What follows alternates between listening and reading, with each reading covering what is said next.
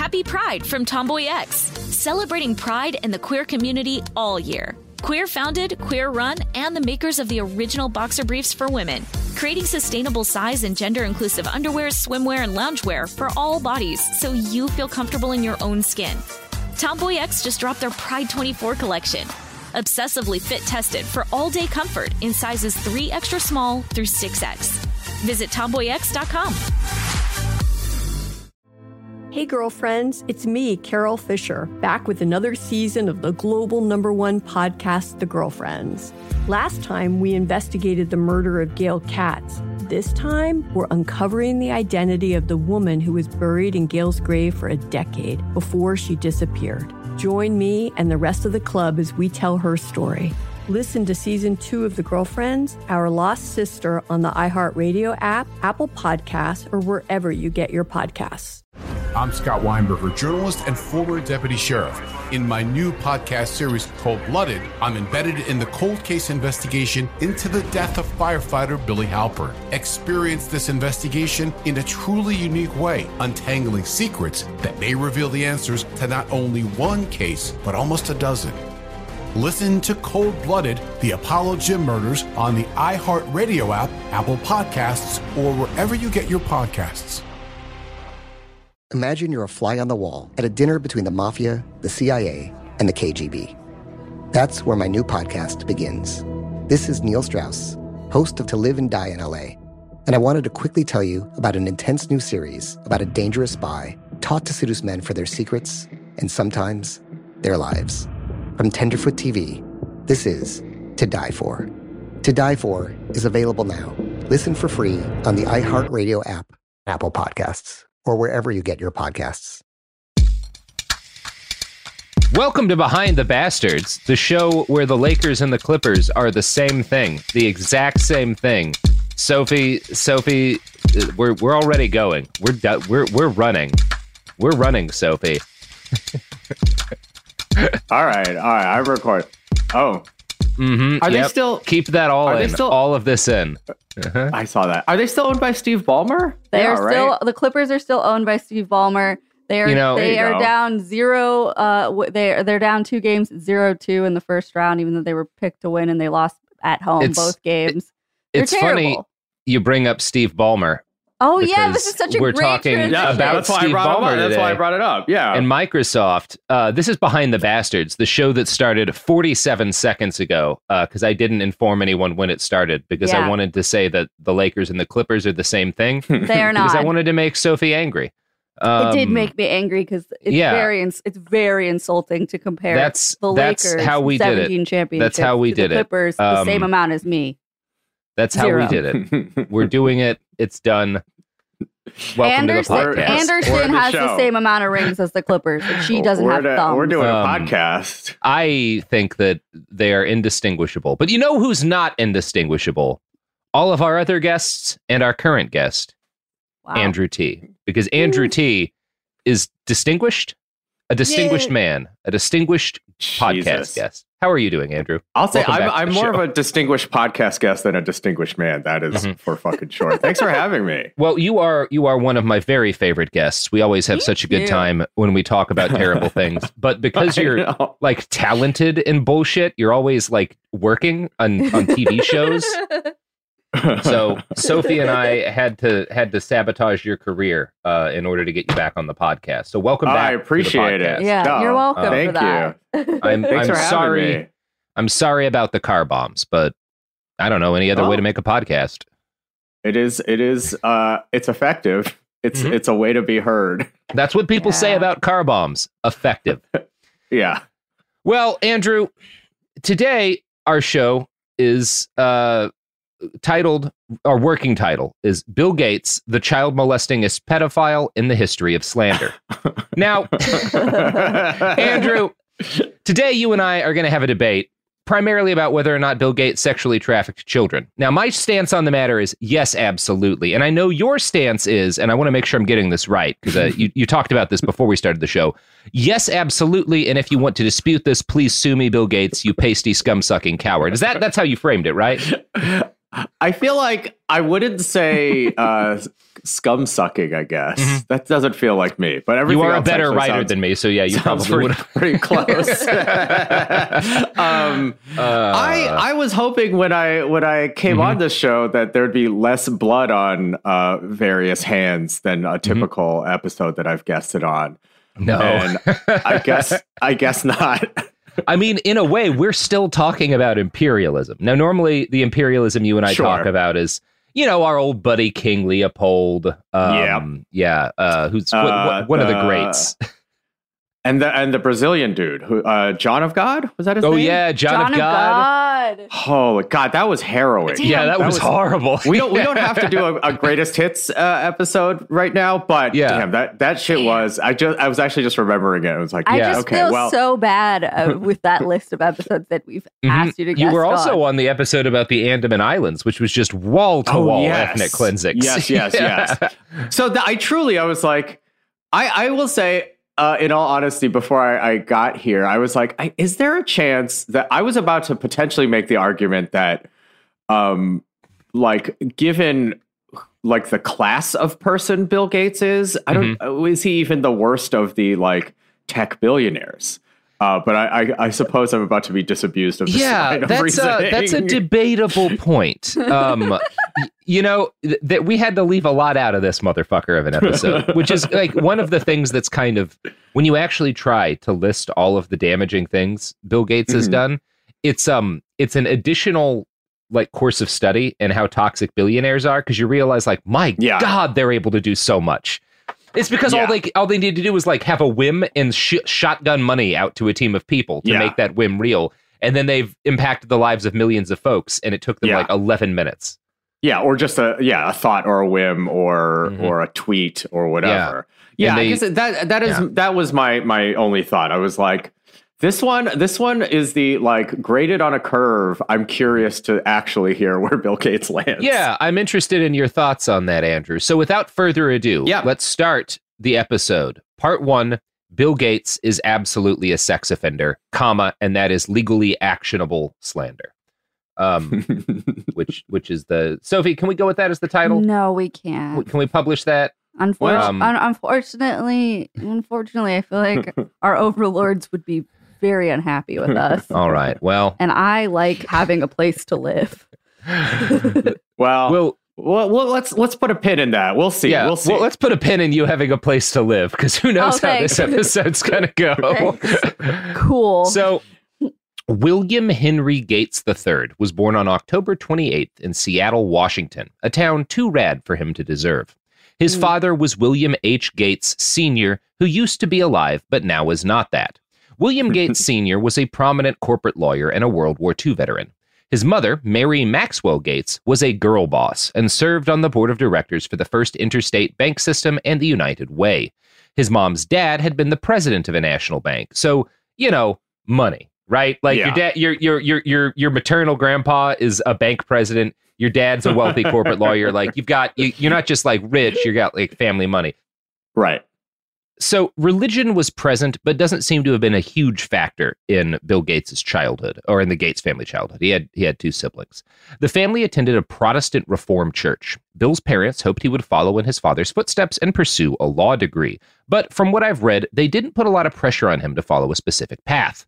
Uh, his family was close. They played a lot of board games together. Sunday dinner was at the same time every week, and they wore matching family pajamas. So, like, you know, Oh my god. like a very very like this family sends out cards every year on time like it's one of those Yeah. kind of families You know, they're Yeah. exhausting that bothers Oh my me God. so much. Mhm. So he was like a real ass Poindexter growing up. Did you hear his name? He has William Henry Gates the third matching Yeah. pajama. Like, he has a, and he didn't go by the very cool nickname bill hen which is what i would have gone by. So bill gates senior admitted in interviews in the 21st century uh, that when bill w- gates you know the one we know was growing up uh, he was Mhm. somewhat emotionally distant as a father. Um, and a, a number of folks have said this.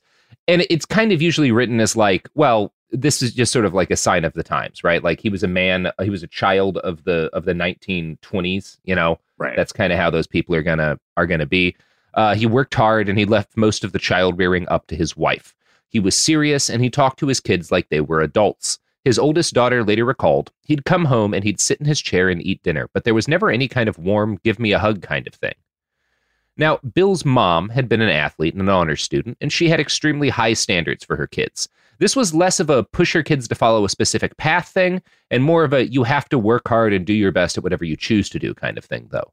She encouraged her children to try music and sports, even if they were bad at those things, because failure was a good experience to have. And Bill was terrible at music, which, same. now, the Gates children were expected to dress nicely beyond, and be on time because both parents were members of high society. They had to learn to socialize with prominent adults at an early age. Bill followed his mother's guidance. He was a voracious reader from an early age, and he read the World Book Encyclopedia series from beginning to end. So, yeah, Oh. exhausting kid. Oh. God. What are you reading, Bill? Volume F of the Yeah. encyclopedia. The entire encyclopedia. Oh All my right. God. I, I guess I ha- I have to say, if you catch your small child Yeah. reading the encyclopedia from beginning to end, you gotta like you gotta put some poison in his food or something. You gotta slow Yeah. that brain down. You gotta slow that Give brain down. He's not going anywhere good. Yeah, give him get him on drugs. You know, just give him some give him liquor. Get him to start have him start drinking. that does explain Encarta. Yeah, Uh, it doesn't just to- explain Encarta. it's it's it's a, it's a shame that after the encyclopedia giving him so much joy as a child, he went on to commit such a crime against encyclopedia kind as Encarta. Um, so his parents liked that he was a, a big reader, and they would reward his hunger for knowledge by offering to buy him any book he wanted. Uh, it should not be a surprise that he grew up super nerdy and was bullied from an early age for being small and weird and obsessed with books. Um, which you know, same. I was I was the kid who always had like a book underneath the uh, uh the table in like math class. I got in a lot of trouble for that shit. Yeah. Yeah. I, Yeah. I I was definitely a little bit of that, but Yeah. it's also just like that's not just why he was bo- he just is such an unpleasant dweeb. Yeah, I think he was probably a real, real dick. Um, just judging Yeah. by everything that comes later. I guess it wasn't just the books. Um, Yeah, so obviously getting bullied caused him to withdraw further into his own little world, uh, and this started to worry his parents. His dad attempted to counter this by making young Bill work as a greeter at their parties and as a waiter at professional functions for his law firm. Jesus. what? Again, exhausting family. I mean, a, a family that has parties that requires a greeter is yeah, yeah. That's wild shit. Holy Yeah. fuck. Again, this whole family could have just Yeah. just get them ha- get him to start drinking. You know, Yeah. Uh, They they could have all used a problem, you know. That's this that's the thing. this family clearly does not have enough problems. They're rich, Yeah. they're high society. Uh they need more problems is what I'm saying. Yeah. Holy fuck. Okay. Exact- That's yeah. You know, this is good as I feel like this childhood is going to possibly start going to feel exonerating. It's amazing. how fucked up it was. I mean, actually, like we'll- we'll get to that in a bit, but it is amazing that like it, it really gives you an insight because his dad comes across as very reasonable in interviews, like just an extremely reasonable man. But then you Mhm. realize, like, okay, your kid was getting beat up in school, so your solution was to make him be a waiter to rich people because you thought that would help. oh, okay. So you you you didn't really have Yeah. everything together either when you were like it's that's Yeah. a that's a weird move. what a horrible solution. Yeah. Yeah. Oh my god. Okay. yeah. Okay. Now, most interviews will say that by age 11, when it came to like intellect, Bill was more or less an adult. We're not talking about maturity here, but his ability to discuss international affairs and business and like generally he was he was a very smart kid. He was he was, you know, by the time he was 11 or 12, not really acting like a kid anymore. Uh, his Right. dad later recalled, quote, it was interesting and I thought it was great. Now, I will say to you, his mother did not appreciate it. It bothered her. Uh, and she was bothered because Bill's intellect made him arrogant and led to clashes with his parents. And I'm going to quote from the Wall Street Journal here. The son pushed against his mother's instinct to control him, sparking a battle of wills. All those things that she had expected of him a clean room, being at the dinner table on time, not biting his pencils suddenly turned into a source of fi- a big source of friction. The two fell into explosive arguments. He was nasty, his sister says of her brother. Mr. Gates Sr. played the role of peacemaker. He'd sort of break them apart and calm things down, says the eldest sibling. The battles reached a climax at dinner one night when Bill Gates was around 12. Over the table, he shouted at his mother in what today he describes as utter, total sarcastic, smartass kid rudeness. His father responded by throwing a cold glass of water at his son's face, to which his son responded sarcastically, Thanks for the shower. Oh, God. This doesn't sound fun at all. what a tool. what an Yeah. unbelievable tool. Real Thanks for young the Sheldon shower. vibes up in here. Yeah, I know, I yeah. know. Fucking, fuck you, child Bill Gates. I mean- Young- yeah. Again, this is why more children need to drink. Um, Yeah. Yeah, slow them down. We got to slow down generation. What is it after Z? Z1? I- I mean, eventually it's going to be simply generation final. Yeah, Uh, generation we're- final. Thank God. Oh my god. Uh, after Z, is there an after Z? I don't think I don't think it's happened yet. Yeah. But like what the Bill Gates story informs us of is that somewhere out there is a kid who could become the future Bill Gates if somebody doesn't put a steel Yeah. reserve in his hand fast enough. yeah. Like or Just some a- Boone's Farm. Kids love Boone's Farm. Give them some Boone's Farm. when I get rich, I'm going to start a charity that just distributes Boone's Farm to precocious children. I mean, you just bring Sparks back. Mhm. That's that feels Yeah, like Sparks is good for kids. Yeah. that's how it basically got. Yeah. You know. Hey kids, it's an energy drink, but it'll make you dumber.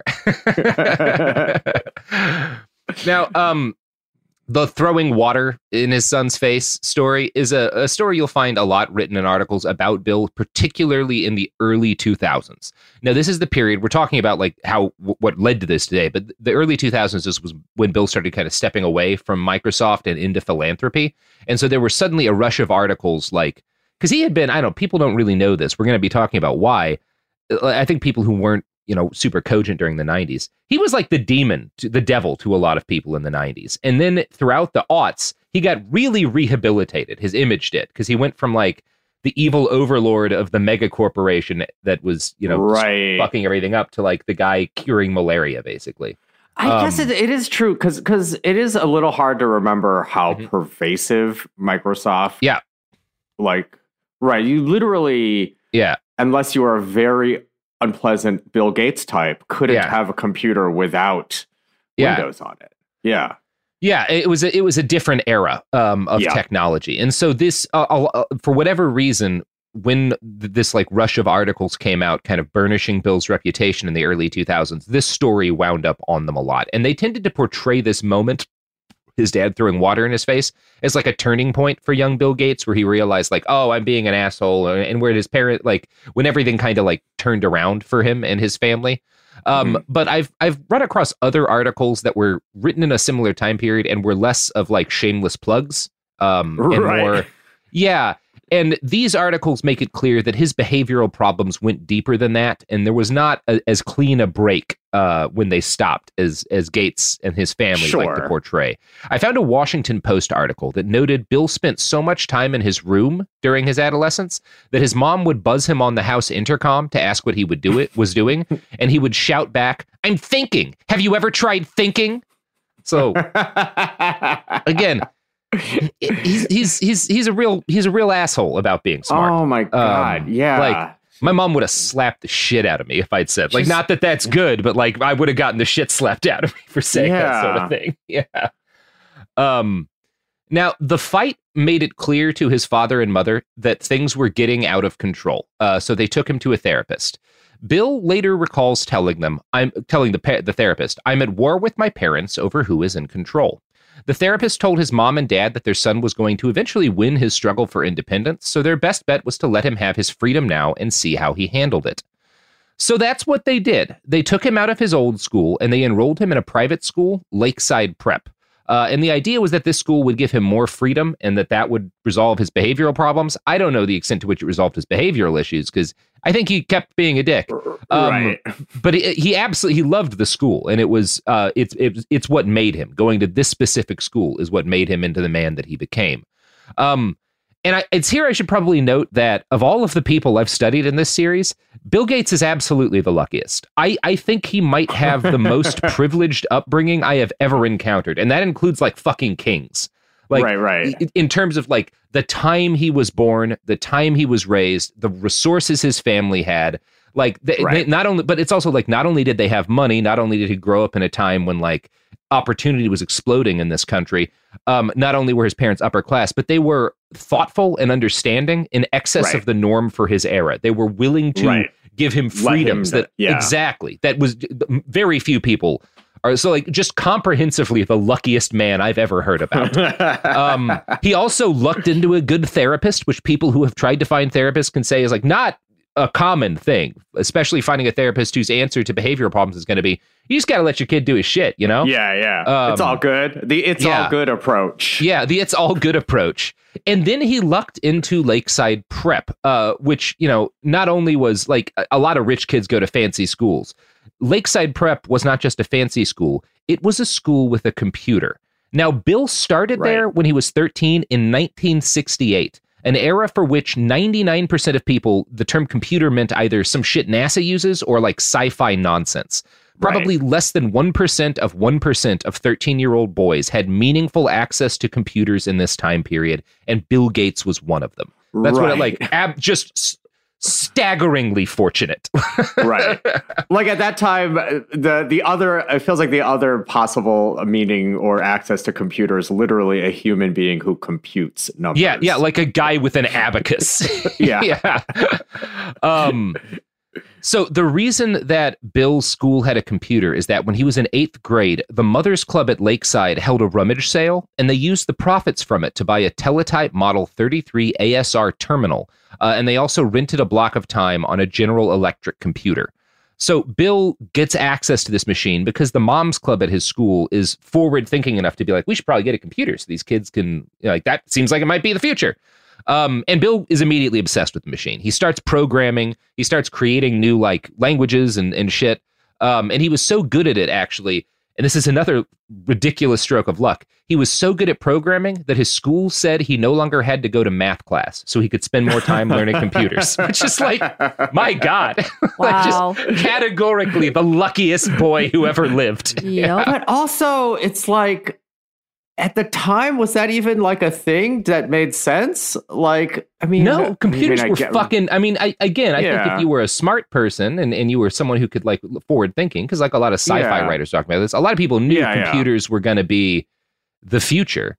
Right. it would Um, still be good to have done a little bit of high school math, I guess. Yeah, I mean, I, I assume he was ahead of it. Like they were also Yeah, were like, yeah, yeah, this kid's good fine. enough at math. He's not gonna. He yeah, doesn't yeah, need yeah. to. It's fine. Yeah. Now, when I say there are no self-made billionaires, shit like this is why. Because there's no way that Bill Gates becomes the multi-billionaire he is today if he doesn't have both this and this is like not Yeah. talking like leaving out exploitation and stuff. Sure. There's no way he becomes a billionaire if he doesn't have the privilege and wild fortune to have access to this computer.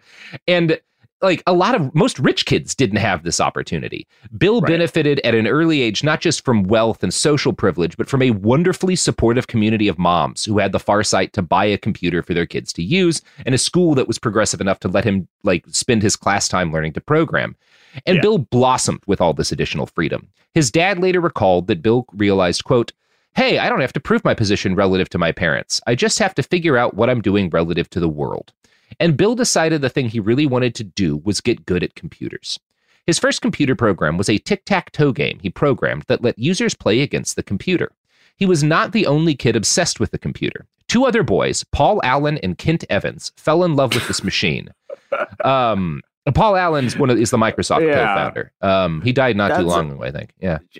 Oh man, it is crazy. Just like you and your buddy from high Yeah. school becoming billionaires together. Yeah, because some moms sell a bunch of junk and buy a computer. like yeah, it's yeah, it's like one of those tic tac toe things. Like a Yeah. bunch of moms in the 1960s hold a rummage sale, and then the big domino is millions die of the coronavirus because vaccine access is locked down. like, I mean, yeah, uh, I went to kind of a hippie high school, so Yeah. the only equivalent to that would be if we had like been able to be the only humans Mm-hmm. on Earth with access to weed at like age fourteen, and I guess that would have changed shit. if your school was like he doesn't have to go to math class, he's, so getting real good at, smoking pot. weed. Truly. Uh, Man, if only they'd given Bill Gates weed instead of a computer. he just would have been really into Grand Funk Railroad and we could have solved avoided a lot Yeah. of problems. A lot of problems. uh, but you know what is into Grand Funk Railroad, Andrew? Mm. The products and services that support this podcast. One of which is Grand Funk Railroad, our primary podcast sponsor. They're still alive, right? Or are they dead? I'm going to Google is Grand Funk Railroad dead? Um, no, they're still alive. Looks like it. 1996 to present. Uh, they were disbanded and oh yeah, it seems like seems like they're still going. That's good. That's good. All right. Well, uh, listen to Grand Funk Railroad. Here's ads. Happy Pride from Tomboy X. We just dropped our Pride 24 collection. Queer founded, queer run, and creating size and gender inclusive underwear, swimwear, and loungewear for all bodies so you feel comfortable in your own skin. Visit tomboyx.com to shop. Hey, girlfriends, it's me, Carol Fisher. I'm so excited to tell you about the brand new series of The Girlfriends. In season one, we told you about the murder of Gail Katz at the hands of my ex boyfriend, Bob. At one point, a woman's torso washed up on Staten Island and was misidentified as Gail. She spent nine years in Gail's grave, and then she just disappeared. It's almost like it's become this moral obligation to find her. And that's what we're going to do find this missing girlfriend and tell her story. With the help of some of your favorite girlfriends from season one, like my producer Anna, Oh my god. my friend Dr. Mindy Shapiro, Hi, it's Dr. Shapiro, and I'd like to speak with the deputy medical examiner. and of course, Gail's sister Elaine Katz. Having no closure, it kills you. Join us as we try to solve a 35 year old cold case. It's not going to be easy, but it's going to be one hell of a ride. What? I can't believe this. Listen to season two of The Girlfriends, Our Lost Sister on the iHeartRadio app, Apple Podcasts, or wherever you get your podcasts.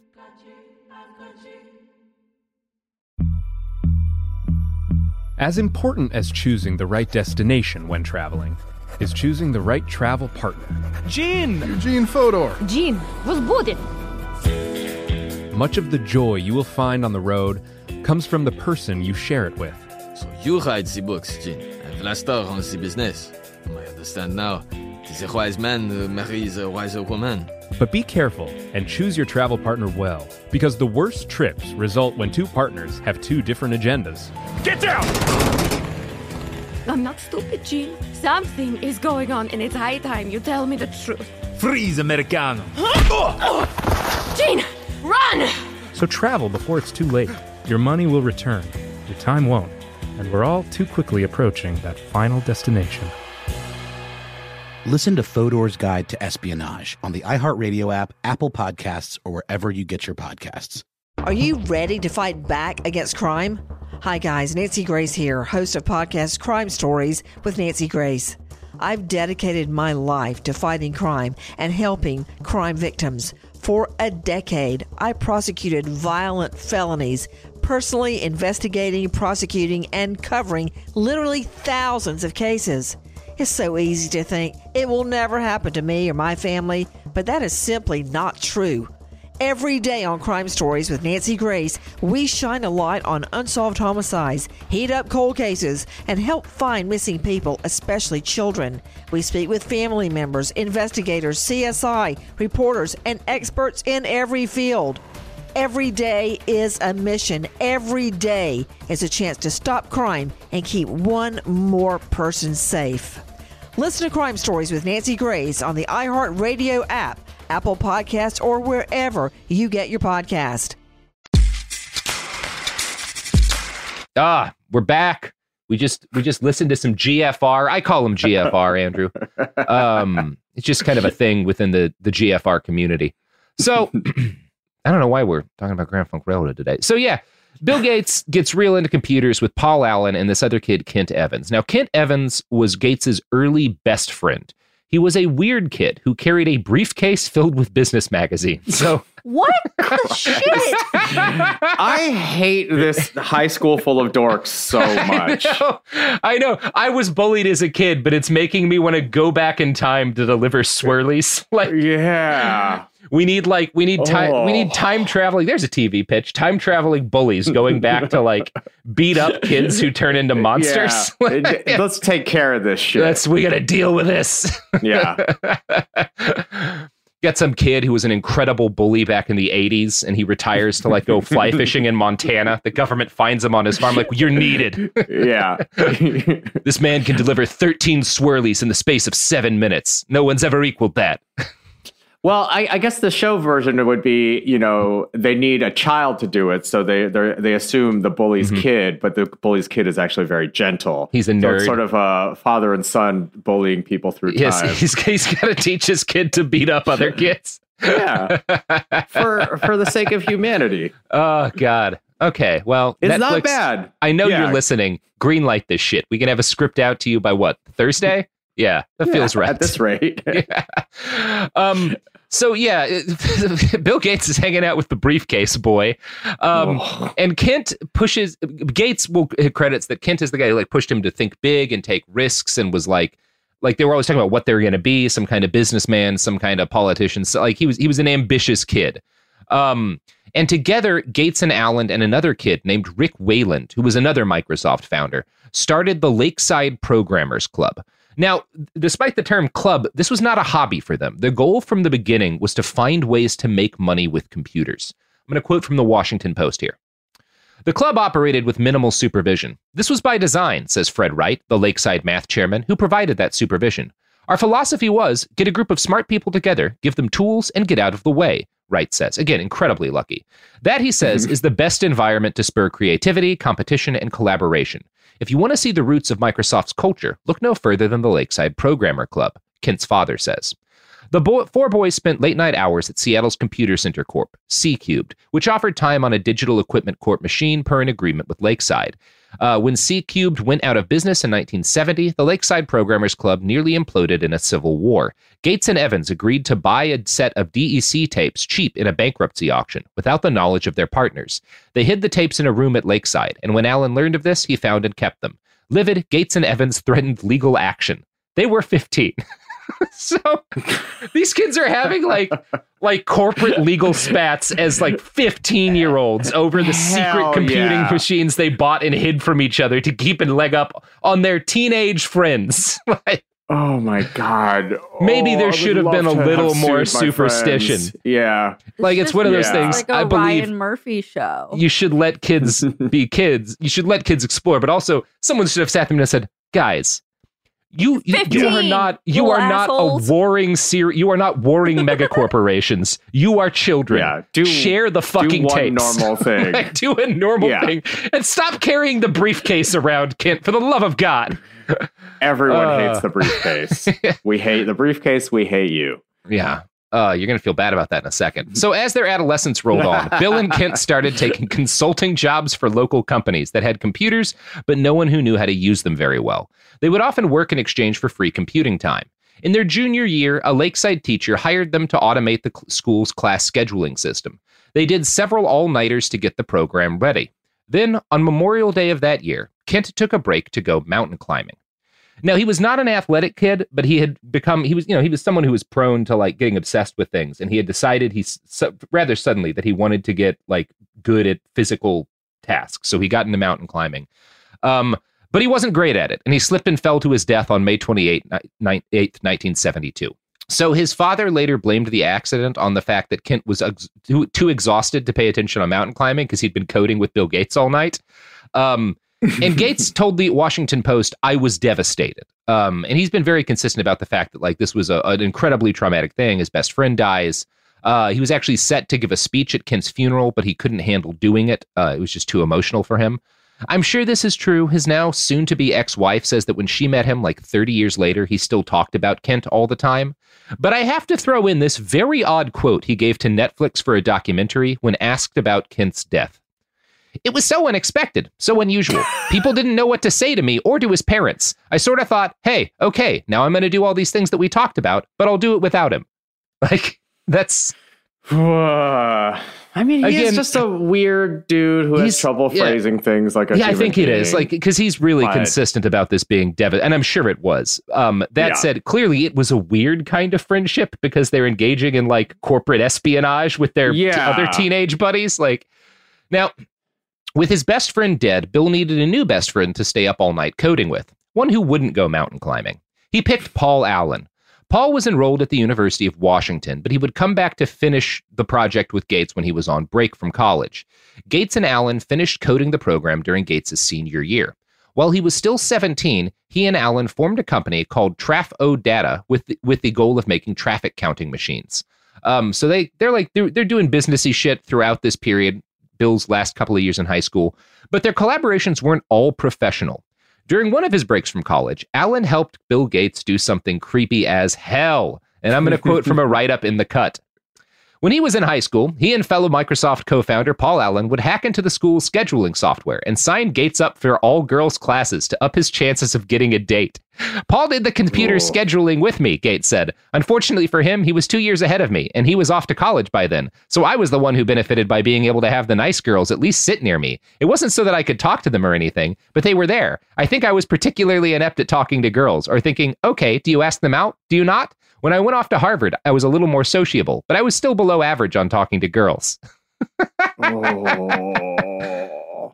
But that okay, that Uh. is the thing. It's like what because I I did a little kind of fucking computer programming when I was in high school, and like Mm-hmm. making like business software, like just make a weird quasi pornographic video game. Like that's what you want to do. What is happening here?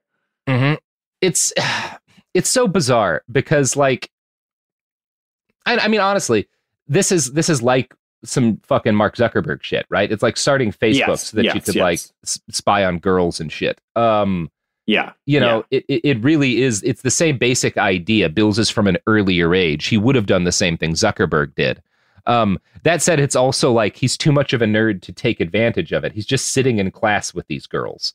Um, Yeah. because he, he It is. It is a very it- like yeah. you know child of the '60s, Yeah. child of the '50s, I guess. Kind of was just like once I'm there, I made it. I made it. I'm in the room with the girls. Yeah, oh, Bill. Yeah, yeah, yeah. Oh, Bill. Um, and it's you know the the the thing that's funny about it is, I mean, there's a number of things that are funny about it. um, but like,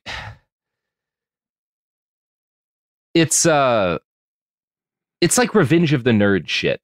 You know, Yeah. like it, it it's Yeah, it's yeah. that it's that kind of thing. Which like if you haven't watched Revenge of the Nerds, it's a movie that it's like this silly movie about a bunch of nerds, you know, uh, being the cool kids um, and getting one over on the jocks at a college that nobody thought anything was problematic about until I think about 10 years ago, everyone realized at the same time that the main character literally rapes a girl. Um, Yeah. And it's played off as a gag. like, it's, it's pretty It's, bad. like, pretty pretty grim ass Yeah, shit. It is yeah, truly just like what? How did? it, but it's so many movies from the '80s that Yeah. are like that. Also, Yeah, You're and like, Bill Bill Gates is like that. Like now, we'll Yeah. talk about this in the second episode. There's Yeah. all these stories coming out about how creepy he is and how uh, uh, like inappropriate a lot of his relationships were, and people just like didn't talk about it because it was just like, Right. well, he's like the who wouldn't want to fuck the the billionaire nerd? Like that's the thing. Right, the right, nerds grow up and make money, and then all the women want them. That's like there's like a million movies with that as the plot. right. Now, um, interestingly enough, fucking The Simpsons, uh, uh, early on, uh, put a lot of time into like with a character clearly themed after Bill Gates, um, like uh, subverting that trope, which is is good. Now, as that last quote made clear, Bill was accepted into Harvard after after college. uh, creep or not, his grades and impressive computing resume made him a shoe in. He started college in 1973 and he lived in a dorm house that was filled with all of the math and science nerds because even Harvard had standards. They wanted to keep those kids away from the dorms where kids were getting laid, basically. Right. Now, during his sophomore year, Bill Gates met Steve Ballmer, the future CEO of Microsoft, and presently most famous for allegedly throwing chairs at employees during meetings. Yeah. Uh, I can confirm from my time as a tech journalist that he smells like onions. Um, I don't know what he smelled like in college, but I can confirm that in like 2010, he smells like onions. Um, Now, Ballmer and Gates were opposites in a number of ways. Steve was extremely involved in everything. Bill was aggressively uninvolved in anything but his own little world of computers. That Washington Post article I quoted from includes a few interesting tidbits, like that both got perfect scores on their SATs and were obsessed with Napoleon. There's probably something meaningful in the fact that Bill Gates loves Napoleon and Mark Zuckerberg loves Augustus Caesar. Um, you know, not a coinky dink, but all right. It, I, am just Yeah. saying it should be illegal to have classics education. We should. We yeah, should, well, especially for for Yeah. that type of white guy. You're like, Mhm. come on. Yeah. No, the only thing you should learn about is genocide. We're throwing all of the statues into the sea. Don't tell this kid about Hadrian. now, the reports we have from Gates in college make it clear that he was uh, he was he was gross. Uh, he didn't use sheets. Instead, he slept directly on his dorm mattress because making his bed was too hard. Um, Ballmer did the same. Again, all boys in college are gross. Um, so I, I I don't know. It's just funny to me. Now, Gates's main extracurricular during college was poker, which he was terrible at. He lost so much money that he eventually gave Steve Ballmer his checkbook for safekeeping because otherwise he was going to lose all of his money getting his ass kicked at poker. Now, while all this was happening, personal computing was in its infancy. 1974 marked the release of what a lot of people will call the first personal computer, the Altair 8080. Um, now, Paul Allen, who at this point had graduated and gotten a job at the Honeywell Corp., immediately rushed to Bill's dorm with an ad for the for the Altair 8080. Um, he and Gates quickly wrote a letter to the computer's manufacturer, MITS, asking if they could write software for it in BASIC. MITS was like, "Yeah, sure, you guys can like we'll pay you to write software if you come up with software that's good, but you better hurry because a shitload of people have actually been making the same offer to us. Personal computing is kind of like starting to blow up in this period of time." So, both men basically dropped everything else in their lives to move to Albuquerque, where MITS was headquartered, and write software for the first personal computer. Uh, this meant Paul Allen quit his job at Honeywell, and Gates dropped out of Harvard in his junior year in 1975 to move to Albuquerque and start a company. You might have expected this to have gone over poorly with his parents, but again, Bill seems to have kind of hit the mom and dad lottery in a lot of ways. When questioned about it decades later, his father said, Being a college dropout wasn't precisely what my wife and I had envisioned for any of our children, but Bill seemed to know what he was doing. Um, very supportive family this kid has. And he did know what he was doing. Uh, you have to give the man credit for that. Allen and Gates formed a consulting company to sell software to Altair. They called it Micro Dash Soft. Um, Hmm. mm. Ew, why Can you tell where this is going? Yeah, everything needed a dash back in the back in the seventies. Is uh is, is is the Napster guy gonna come and say, get rid of the get rid of the dash, or is that is that not what's gonna happen? No, the Napster guy um, was was had not been born at this point. Yeah. Thank God. That's Yeah. true. Yeah. Oh. What's his name? Sean oh, Sean Parker. That fucker. Sean Parker, that sucks piece of shit. Fuck He you, Sean Parker. sucks too. Yeah. Let's make legally actionable claims about Sean Parker next.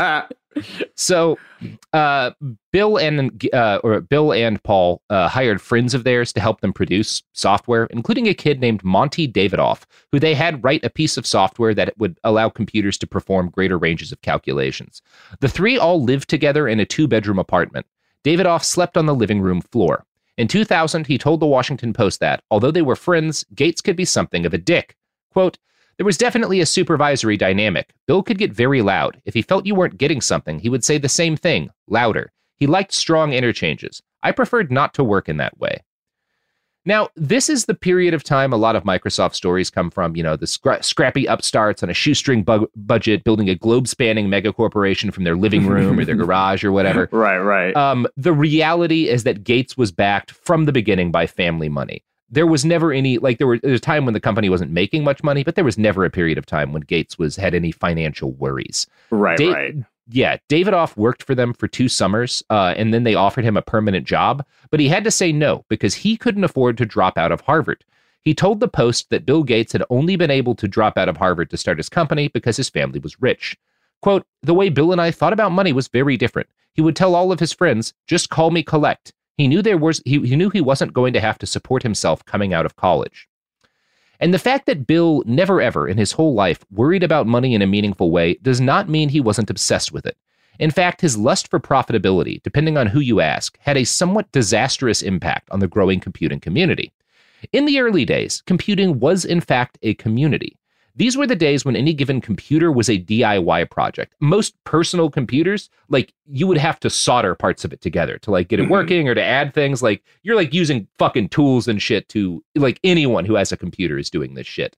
Um, you're coding programs on like these weird paper things. Like I, I like- couldn't. right, yeah. right. Yeah. Like it's it's it's uh, so it's it's very much DIY. It's it's actually not all that different from like the the the 3D printed gun community is today. Like it's a bunch Right, of people. right. like everything is shared. All of these programs are shared. You don't pay money for them. Usually, you just like oh, or if someone buys it, they then just copy it and send it for free to their friends. Like that's the way this stuff really works.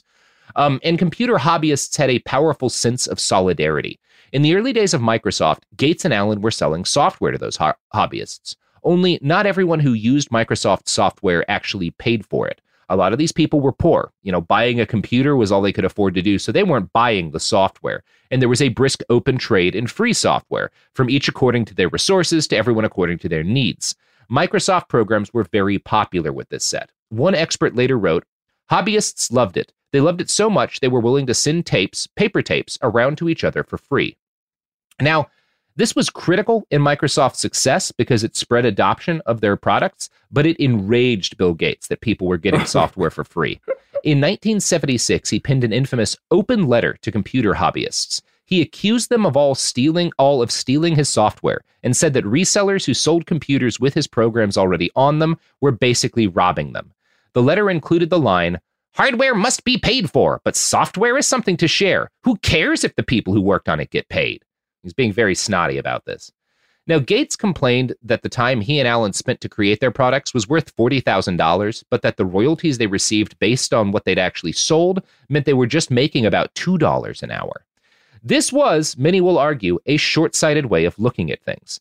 The share and share alike mindset of early software was a major driver of innovation. It allowed different ideas about software to be merged and tested and provided early programmers with a greater base of knowledge to work from.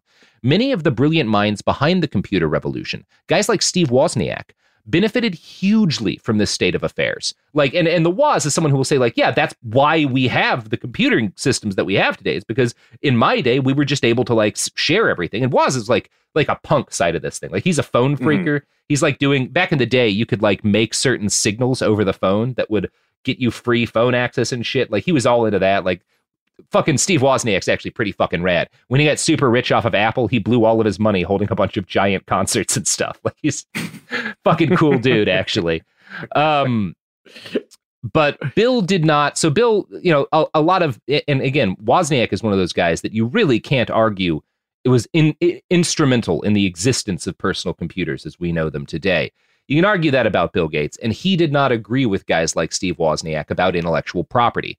He felt that intellectual property rights trumped human progress any day of the week. It didn't matter that sharing software was good for computing because it was bad for Microsoft. And so from that moment on, Gates dedicated himself to making sure IP was kept sacrosanct. Today, intellectual property rights and paid software are such pillars of the industry that it can be hard to believe this wasn't necessarily always going to be the case. One thing that made Apple Computer interesting in 1976 was the fact that their operating system, Apple Basic, was free, and they openly claimed, quote, our philosophy is to provide software for our machines at free or minimal cost. Now, there was significant fallout within the computing community over this open letter. One hobbyist, Hal Singer, who published an influential newsletter, complained that since Bill Gates had developed BASIC on a Harvard University computer funded by the US government, and the start of the Microsoft, like the first programs they make, they make in Harvard Right. before they drop out. The Harvard computer they make it on was paid for by DARPA, like the Right. Defense Advanced Research Project Agency. Um, and so Hal Singer will say, like, well, he should never have been able to sell my uh, Yeah, Windows that- in the first place, Yeah, yeah. it was it was developed using taxpayer funds, which is Yeah. true. This is a very defensible line of argument.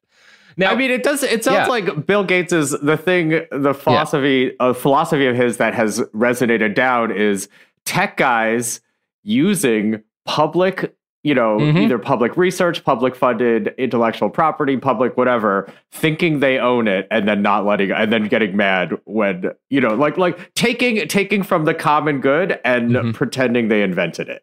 Yeah. Yeah, it's fucking it's fucking rad. Um, but you know what else is rad, Andrew? Hit me. the products and services that support this Oh, podcast. snap. Yeah, yeah, that's Gets me right. every time. Yeah, thank you, thank you.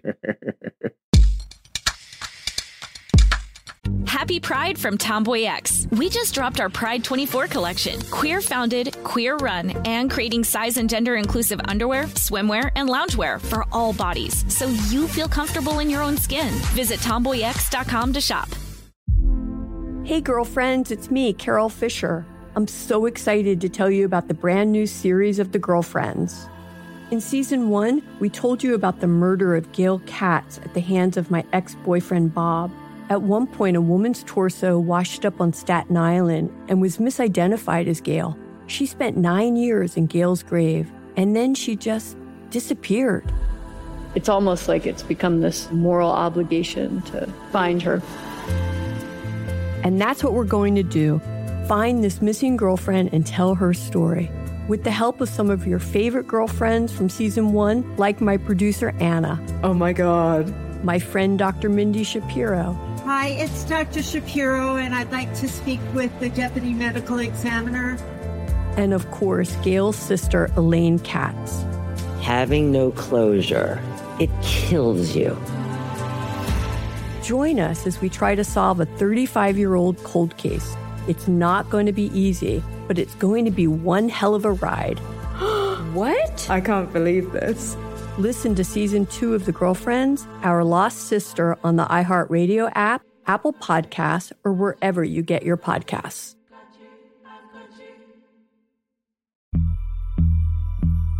As important as choosing the right destination when traveling is choosing the right travel partner. Gene! Eugene Fodor! Gene, was booted! Much of the joy you will find on the road comes from the person you share it with.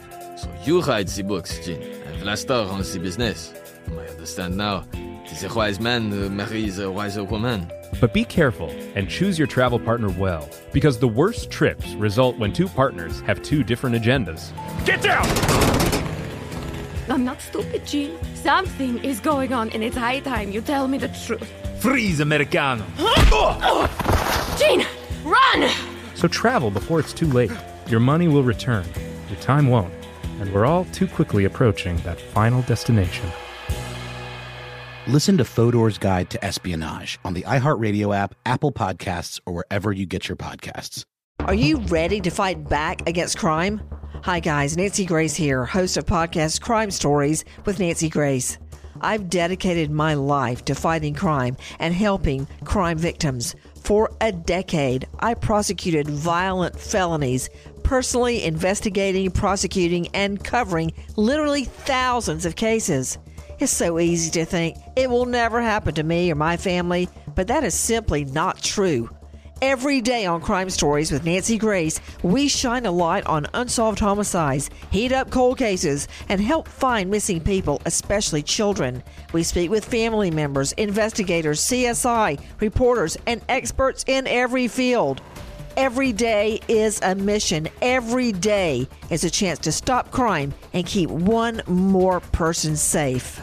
Listen to Crime Stories with Nancy Grace on the iHeartRadio app, Apple Podcasts, or wherever you get your podcast. We're back and we're talking about non consensual relationships with stuffed animals. Andrew, have you, You know ever I'm going to edit that out, right? been in a non consensual relationship with a stuffed animal? Sophie, these are the conversations people tune in for. I will not have These are the- Anderson slander on this podcast. I mean, probably you were the all one who them. slandered them. Yeah.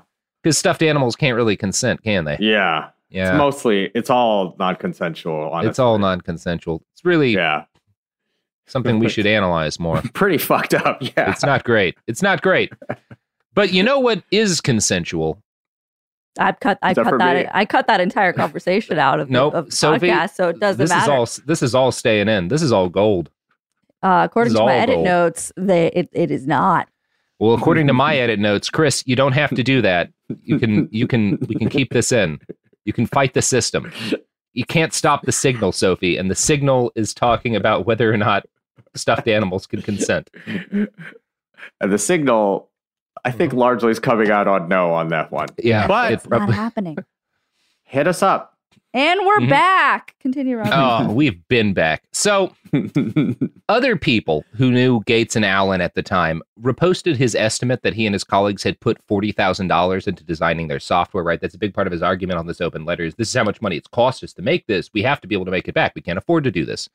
One member of the Homebrew Computer Club, Lee Felsenstein, uh, who Lee Felsenstein designed the first mass-produced personal computer, later said, quote, well, we all knew that the evaluation of computer time was the ultimate in funny money. You never pay that much for the computer time. And I think that research will show that they were using someone else's computer time. Someone else was paying for that. It could have been Honeywell where Paul Allen was working. So we all knew this to be a spurious argument. So back in this day, you had to like pay in a lot of cases for ti access to a Right. computer, right? And one of the things Bill gets in trouble with when he's a kid, like he and his friends get kicked out of one of the places because they're hacking the system to get free computer time. Um, Right. They're using free computer time at Stanford. They're almost certainly using Paul Allen's company's free. Like they're doing a lot of things they would call stealing. Right. But yeah, yeah, yeah. Uh, But it's also like uh, the the pointing out the hypocrisy with those Yeah. folks never works. Yeah, no, not ever. Uh, they, I mean, yeah, Yeah, and you know, Felsenstein again, it's uh, it talks about like kind of the the injustices of the world. Felsenstein is one of the most influential computing pioneers you never heard of. And the reason that Gates is famous and Felsenstein isn't has nothing to do with the fact that Gates did more to revolutionize the world. It's not that he was like that much more influential than Felsenstein. It's because Felsenstein was obsessed with pushing the boundaries of computing, while Gates was obsessed with pushing the boundaries of how much money computing could make. Right. Felsenstein later wrote that the open letter, quote, delineated a rift between the actual industry where there's trying to make money and there's where those those hobbyists where we're trying to make things happen. So there's this rift that opens that Bill starts between making money and making computers better. Bill is not on the making computers better side. right, right, right. As anyone who's ah. used Microsoft Vista could tell you. oh God. I mean, it's just it's it's the the through line of like he was a weird businessman since he was a child is the I to me. Yeah. I don't know Yeah, why suing that's so his friends at age disturbing. 15 Yeah. yeah. It's like weird. Again, could could have given this kid could have like gone back in time and given nine year old Bill Gates a blunt and like a Yeah. King Crimson album and been like just just get into weird nerd Just shit, kids. anything. Stay away from computers. Yeah. Yeah, Yeah. start worshiping the devil. Something. Worship the devil, listen to prog rock, take a bunch of acid, it'll be fine. God. Or you'll become Yeah. Steve Jobs, actually. So yeah, Yeah. you know, It's kind of the same. kind of the same same journey. Yeah. Um so Lee, I'm going to read another quote from Lee Felsenstein here where he's just kind of explaining why Microsoft gets big and how, what that has to do with this this homebrew computer culture that he hates. Quote, the industry needs the hobbyists, and this was illustrated by what happened eventually. When National Semiconductor, which made their own microprocessor chips in 77 or 78, decided they needed a basic, an operating system, they asked, What's the most popular basic? And the answer was Microsoft Basic, because everybody had copied it and everybody was using it. So we made Microsoft the standard basic. National Semiconductor went to Microsoft and bought a license. They were in business that way. This was the marketing function, and the hobbyists did the marketing with a complete antipathy of the company in question. There were other basics, and you know, some of them might even have been better. Gates's later success was in a certain measure because of what we did, that he said we shouldn't do. We were thieves to do it at all. Like, that's important. Is Bill is arguing that, like, well, we can't be expected to do this for free, otherwise you won't have innovation. And it's like, well, no, the fact that people were sharing your program for free Yeah. is why you became a billionaire. Because when companies started realizing we need to pay for operating systems, what's the most popular one? Oh, this one, because everyone's been sharing it for free. Like, Yeah. it's the argument about piracy, right? It's the same thing as like, well, if people are able to share movies and music and stuff for free, it doesn't hurt the industry. It will actually bring them more fans who will spend money on those things in other ways, which I think was borne out by what happened. yeah, Like, yeah, yeah. yeah. Well, there's Um, also the sort of inevitability of it, right? Which is like, like it or not. I mean, it also it is just a better model for, I guess, some stuff. I don't know. I'm sitting here. I th- uh, for, for a lot of things, for every for mo- a lot of things that are covered by intellectual property, like Yeah, you know, I uh, my boss. Part of why I'm putting out my book for free, um, like there will be a, a print version and stuff. I've got a publisher, but it's going to be available for free online. Is it something my my boss Jason Pargin did back in the early 2000s? He just published his book online for free. it became hugely popular. And when you have something for free that, you know, a X number of people have consumed anyway, there will be a way to monetize it. Jason got made a lot of money off of that book eventually. Like it's it it Mm-hmm. works out. It- and it's the same thing with Bill Gates. Bill Gates made a shitload of money off of people using his shit for free. That's kind of how intellectual property actually works most of the time. Mm-hmm. But Bill Gates is a dick. Uh, yeah. So, one of the people who spends the most time slamming Bill Gates and is the best at it because he's right about literally everything is Cory Doctorow. Um, I fucking love Cory. He's uh, he's he's rad. Uh, and I found a really good interview with him on Jacobin, uh, where he goes into more detail on how Gates went from quote another company making Altair software into a giant of the industry. And he makes a similar argument to Felsenstein, but he highlights Microsoft's deal with IBM as more crucial. Quote, Gates gets his fortune because IBM had been subject to years of antitrust hell. Every year for 12 years, IBM outspent the entire Department of Justice antitrust division fighting an antitrust claim. Finally, under Reagan, they were let off the hook. So IBM had spent years tied to the bumper of the DOJ, and one of the things they knew that the DOJ really hated was monopolizing software by tying it to hardware. So they made the PC, and they made it out of commodity parts so that it could be cloned. They sat back as Phoenix Computing reverse engineered their ROM and started selling it to Dell and Gateway and Compaq so that there were compatible machines. And they said, We're not going to make the operating system. And they went to Bill Gates and Paul Allen and asked them to make a, D- a DOS so that they could use their machine so the DOJ would leave them alone. So that's where Gates' fortune comes from. He was in the right place at the right time, and his mindset, this idea of cutthroat competition, of no sharing, of no collegiality, allowed him to leverage the weakness of IBM's own IP, its ability to control its critics and competitors and customers, and then impose his own.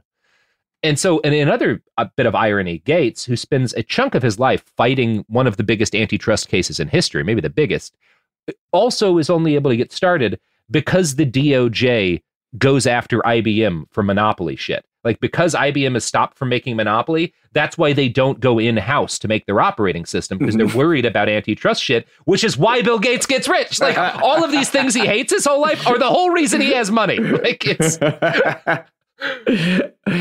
yeah right it but Yeah. it's it's yeah I, the hypocrisy of it is like what can you do i don't know I don't they're know. always going to think they invented it yeah, like, they're always going to think it was all them.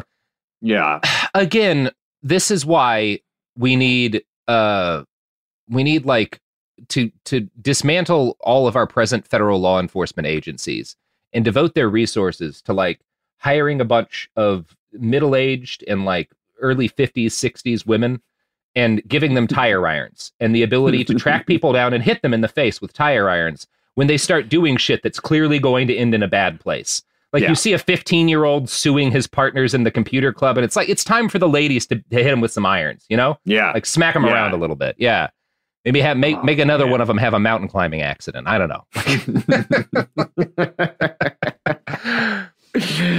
So- just hypothetically just hypothetically, just the old ladies with tire irons, uh, no nonsense division. They could have gone after the WeWork guy, you know, when he starts talking about being the world's first trillionaire. Hit him with a fucking iron right in the face. Like, fucking crack that boy's jaw. just give it a give Uh, it a take a take a thought Mm-hmm. Maybe It couldn't be idea. worse than the current system. yeah Fair. exactly Yeah. Now, Microsoft, uh, okay, so by 1980, Microsoft was enough of a real company that Bill was able to hire his buddy Steve Ballmer to do the non techie business managing stuff that was necessary in a growing company. Ballmer was employee number 24. Ew. Now, what? You won't get the reference, but ill. Continue. Oh, okay. It's- probably a basketball thing. Yeah. Sophie loves the Lakers, who are the same as, I don't know, whatever other team she was Come mentioning earlier. On. I don't know any of these things, Sophie. So, but but Steve Ballmer does because he owns a golf team or some shit, whatever kind of sport. They don't anyway, win, so might as well go with that. so this is not a business nerd podcast where we talk about how companies grow and shit. You can find so much written about like the intricacies of early Microsoft corporate culture and whatnot. Um, and it's all boring as hell. Apple is a lot more fun because Steve Jobs is a, is a freaking lunatic. right, right, right. Just like a filthy, he's literally like a filthy vagrant who like forces everybody to smell his rancid ass as he like refuses to shower for weeks and lives in the office. He's such a, uh, he's a hoot. I again, I got my start in journalism in like reporting on the tech industry, and I was legitimately bummed when he died because he was just so fucking entertaining. Um, but also a monster, like they all are, except for the Woz. Um, someone's gonna tell me about you know, Steve Wozniak designed Israeli missile to technology or some shit, make me really sad. But I don't know anything about anything bad he's done yet. Um, so there were twists and turns, obviously, in the story of Microsoft's growth, but the gist of it is it expanded steadily over the 80s. In 1986, it had its IPO, which is the IPO is when it goes public on the stock yeah. market. That's when all of the people who found a company get rich as shit. Um, and Gates gets, I mean, he's always been rich, but he gets fuck, he gets fuck yeah. everyone money at this point. Yeah. From 1987 on, he was never off the list of wealthiest Americans. Now Gates and Ballmer, oh yeah, right. God. Like that's how long he's been fucking rich. I hate right. that stat. Yeah. Wow. Now Gates and Ballmer fought constantly. Uh, they were as much rivals as they were friends. Um, and again, Steve Ballmer has is allegedly throws chairs at employees during meetings when they argue with him. So like, um, the two would get into screaming arguments over just about anything. One friendly chess match between the two ended in Bill Gates throwing a tantrum and tossing the board in pieces off the table. Um, but none of this fighting seems to have harmed the expansion of the company. In the 1980s, Ballmer headed the team that developed Windows. By the 1990s, Apple and Microsoft were the biggest names in the computing game. The history of that rivalry is something we could get into, but honestly, both are har- helmed by narcissistic assholes. What do you care? Uh, right. The story of Gates's crapitude has less to do with like shady shit that he did fighting another giant company, uh, and more to do with how he constantly assaulted anyone trying to innovate in a way that might reduce Microsoft profits. Cory Doctorow describes this as a process of tying. Quote, he ties the ability to get Windows or DOS on your machine to an agreement not to pre install rival products. He can sabotage the operating system, which he does for, through vertical integration. He sells you an operating system and a suite of applications that run on it, and then if you make a competing application, he can tweak the operating system. Excel, for example, had a long running competitor that was, by all accounts, better, called Lotus 1, 2, and 3. The oh, model yeah. at Microsoft was DOS isn't done until Lotus won't run and every new release would just fall apart. So they literally sabotage other products so that they won't work on Microsoft machines. Oh. Um, Bill Uh, and Microsoft also had the ability to strategically snuff out rivals by bu- bundling free versions of rival products into the operating system. So in Toronto, there was a great software success story called Delrina that made the world's most successful fax software. One day they started including free fax software with Windows, and no one ever bought a Delrina license again. That was the end of it. But Gates was able to do what everyone who's dreamt of a command economy wanted to do subordinate the individual priorities of other market actors to his needs to achieve a strategic goal, in this case, for his own enrichment. So that's fucking cool. Now, all of this went very smoothly for Gates and for Microsoft until the latter half of the 1990s. Now, throughout the 90s, the Justice Department is kind of on an annual basis sending out their equivalent of like warning shots saying, like, we're investigating potential antitrust at Microsoft, but nothing really solid materializes until Bill Gates decides to take aim at a plucky little web browser called Netscape Navigator. Ah, uh, yes. Now, if you're not as old as us, especially if you came of age after the dominance of social media, browser preference probably doesn't mean a lot to you. Like, people can argue about Firefox or Chrome or Safari or I, I don't know, fucking Opera. But unless you're using Microsoft Edge like some sort of goddamn heathen, all browsers are more or less fine from a usability standpoint, right? People, yeah. I'm, I'm sure people are going to be, no, Firefox, blah, blah, blah. You're like, fuck you. I don't care. Yeah. They're all basically like, fuck it. Like, in, whatever. Indistinguishable. Yeah, yeah, exactly. Yeah, but back in the day, Netscape Netscape was the only PC browser that wasn't an unholy nightmare to use. Like everything was trash, and then there was Netscape Navigator, this oasis of competent design in a sea of mostly Microsoft Explorer flavored shit. Like fucking mm. Netscape ruled. Consumers loved it and that drove Gates crazy. In 1995, he had some of his people meet the developers of the browser and offer to invest in the company. Microsoft reps were extremely complimentary at this meeting. The friendly attitude did not last, though. from a write up in a blog dedicated to the book 1995, the year the future began. Quote, the pretense of cordiality dis- dissipated on June 21st, 1995, at a four hour meeting at Netscape headquarters in Mountain View, California, at which representatives of Microsoft delivered what Netscape considered a heavy handed threat divide the market for web browsers or face the prospect of annihilation. According to detailed notes of the meeting made by Marc Andreessen, Netscape's co founder, Microsoft's representatives proposed restricting the Netscape Navigator browser to older versions of Microsoft's Windows operating systems. That would mean excluding Navigator from Windows 95, the upgraded operating system that Microsoft was planning to release. Now, at the time, no one was 100% sure if Microsoft was legally allowed to do this. There are laws against being a monopoly. And when you're saying not only do we make operating systems, but we unilaterally will decide which browsers work for them, you're edging across that line. But again, it was new enough that like there was debate yeah. as to whether or not this was this was verboten. Uh, now, Andreessen at the time was a 24 year old callow youth like Bill had been back in Albuquerque, and he described Microsoft reps as acting like Don Corleone from The Godfather. Oh I have God. never been in a meeting with in my 35 year business career in which a competitor had so blatantly implied that he, we, we would either stop competing with it or the competitor would kill us. In all my years in business, I have never heard nor experienced such an explicit proposal to divide markets. Netscape said no, and Microsoft did what they promised. By 1999, they had successfully killed Netscape, which was duly bought and destroyed by AOL. RIP. Like, pour one out to my homie. Now, uh, did you ever use Netscape, Andrew? Oh yeah, yeah. Mm-hmm. I'm definitely of that age. Mm-hmm. I actually, I, I will say also am of the like pay attention to shit. I did not exactly realize that it was had been killed. Yeah, that's why it it stopped being a thing. Yeah, I guess I just assumed that's what Firefox because it was all Mozilla. I don't know. Yeah, yeah, I mean the same people I think later wound up being a big part of, of Firefox. Right, right. Um, okay, but yeah, Netscape gets murdered. Um, obviously, yeah, uh, good browsers eventually become. Uh, I mean, you can. We people will argue about that to this day, and like fuck you, I don't care. Um, Netscape and, and Chrome or, or, or uh, Firefox and Chrome are the same. Uh, g- go to hell. Yeah. like, yes. Absolutely. Um, no, no. Now Microsoft Edge, Edge is trash, but whatever. Yeah. I don't even know what that is. exactly. But that's the thing. no, it's what they replaced Explorer with. Yeah, that's the hilarious part. It's like this was like a like you know a, a war for the keys of who would control the internet, and now it's yeah. like, what's the difference? There's a yeah. new one. Huh. Well, and it's like you guys were never never got good at making browsers.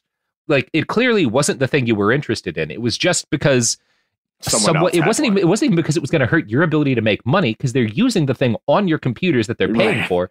It was that someone else was making money. Like it didn't even hurt you. You just hate the idea that other people will profit. Yeah. like, it's amazing.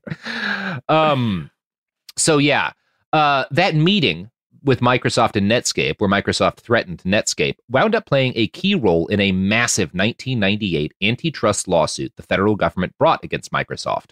20 state governments joined the lawsuit, which alleged that the company was engaged in a systemic pattern of anti competitive tactics. Its attempt to wipe out all competition in the browser market was just one example of this. The government case against Microsoft was heavily boosted by a memorandum written in 1995 by Gates himself, titled The Internet Tidal Wave. It described Netscape as a threat that had to be beaten. The government alleged, using this, that Microsoft set out to win at any cost. The federal judge who heard the case, Thomas Penfield Jackson, decided for the government, finding that Microsoft had attempted to monopolize the web browser market. He ordered the company split in two. Now, you're probably aware that this did not happen. Um, Microsoft yeah. appealed. Uh, they obviously they have all of the money in the world. They appeal. The judge's decision gets overturned. They the, the thing they eventually got was just like a slap on the wrist.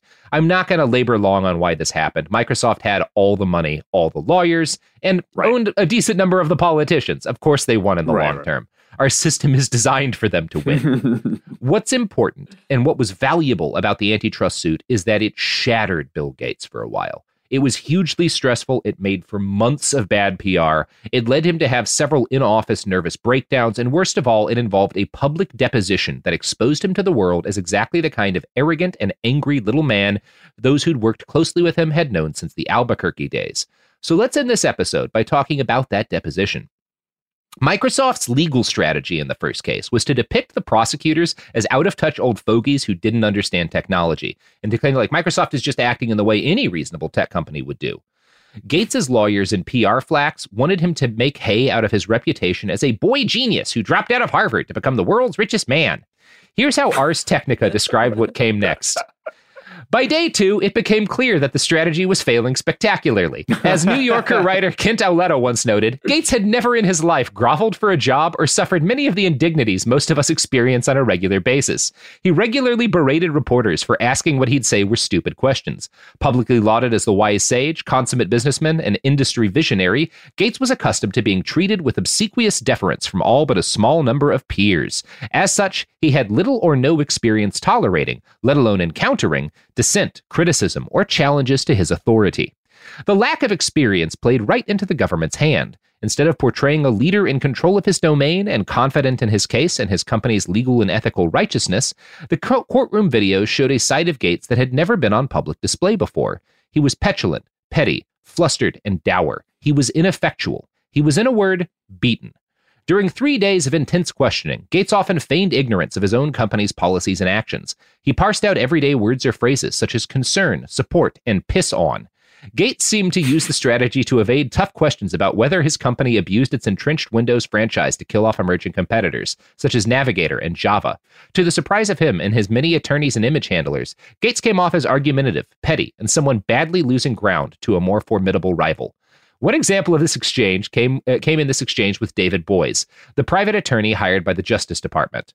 Boies, what non Microsoft browsers were you concerned about in January of 1996? Gates, I don't know what you mean concerned. Boies, what is it about the word concerned that you don't understand? Gates, I'm not sure what you mean by it. Boies, is Gates, is there a document where I use that term? Boies, is the term concerned a term you're familiar with in the English language? Gates, yes. Does it have a meaning you're familiar with? Gates, yes. you fucking piece of shit. he really, that's like the Ben Shapiro school mm. of debate. It's yeah, like, yeah, yeah, just like, don't address the issue. Mm-hmm. Oh, yeah. What is it what? with Harvard dweebs? Yeah. Again, it's like that Ars Technica writer points out like he's he's you he's, he's never had to grovel yeah. for a job. He's never had to deal with indignities. At yeah. one point, Thomas Penfield Jackson, the judge hearing the case, started laughing. Uh, Microsoft lawyers argued during a closed door session that the deposition was turning into a sideshow and government lawyers should be barred from showing any more segments during the trial. The judge denied this motion, saying, If anything, I think your problem is with your witness, not the way in which his testimony is being presented. Basically, like, there, you can't show this deposition because it makes us look bad. And the judge right, was right, like, right. That's exactly why we should show it. Yeah. yeah. Now, Holy shit. Unfortunately for all mankind, uh, the Microsoft antitrust case was actually kind of, even though the government kind of lost, was uh, basically the best case scenario for such a trial in our system. Good didn't win and evil didn't lose, but evil had a horrible time and wound up traumatized enough that it quit its job. So that's like the best case scenario. You're never going to break up the big company because they have all the right. money to fight you, but you can make the CEO like not want to do his job anymore. Yeah. Um, sort of sort of the the Viet Cong yeah. version of yeah. a lawsuit. yes. Cl- famous famous Viet Cong analogs, the US Department of Justice. you know, there's uh, always a bigger uh, fish. That's there's the lesson. Always a there's bigger always fish. a bigger fish. Yeah. All right. So Andrew, that's the end of part 1 for the day. Awesome. You what a what a story! what a, what a tale! You got you got any pluggables to plug? No, yeah, just uh, you know, yo, is this racist? Uh, we are independent now. I, th- I don't remember if we said that at the top, but uh, yeah, go go to suboptimalpods.com and you'll see how to subscribe to you know premium shows and stuff and uh, whatever. See, that's exciting because in part two, we are going to have to ask, hey, hey, yo, is that racist? a, couple of, a couple of times. Can't wait. Uh, hot.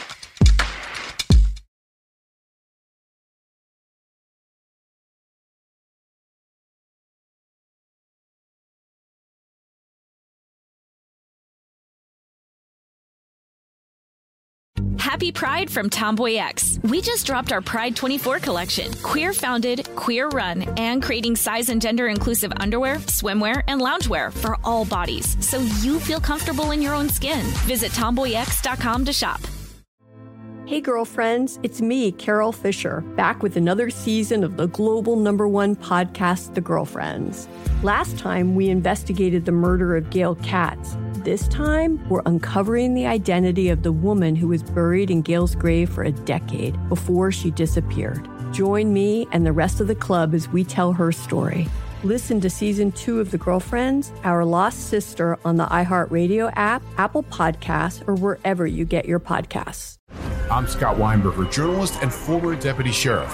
In my new podcast series called Blooded, I'm embedded in the cold case investigation into the death of firefighter Billy Halpern. Experience this investigation in a truly unique way, untangling secrets that may reveal the answers to not only one case, but almost a dozen. Listen to Cold Blooded, the Apollo Gym Murders on the iHeartRadio app, Apple Podcasts, or wherever you get your podcasts. Imagine you're a fly on the wall at a dinner between the mafia, the CIA, and the KGB. That's where my new podcast begins. This is Neil Strauss, host of To Live and Die in LA, and I wanted to quickly tell you about an intense new series about a dangerous spy taught to seduce men for their secrets and sometimes their lives. From Tenderfoot TV, this is To Die For. To Die For is available now. Listen for free on the iHeartRadio app, Apple Podcasts, or wherever you get your podcasts.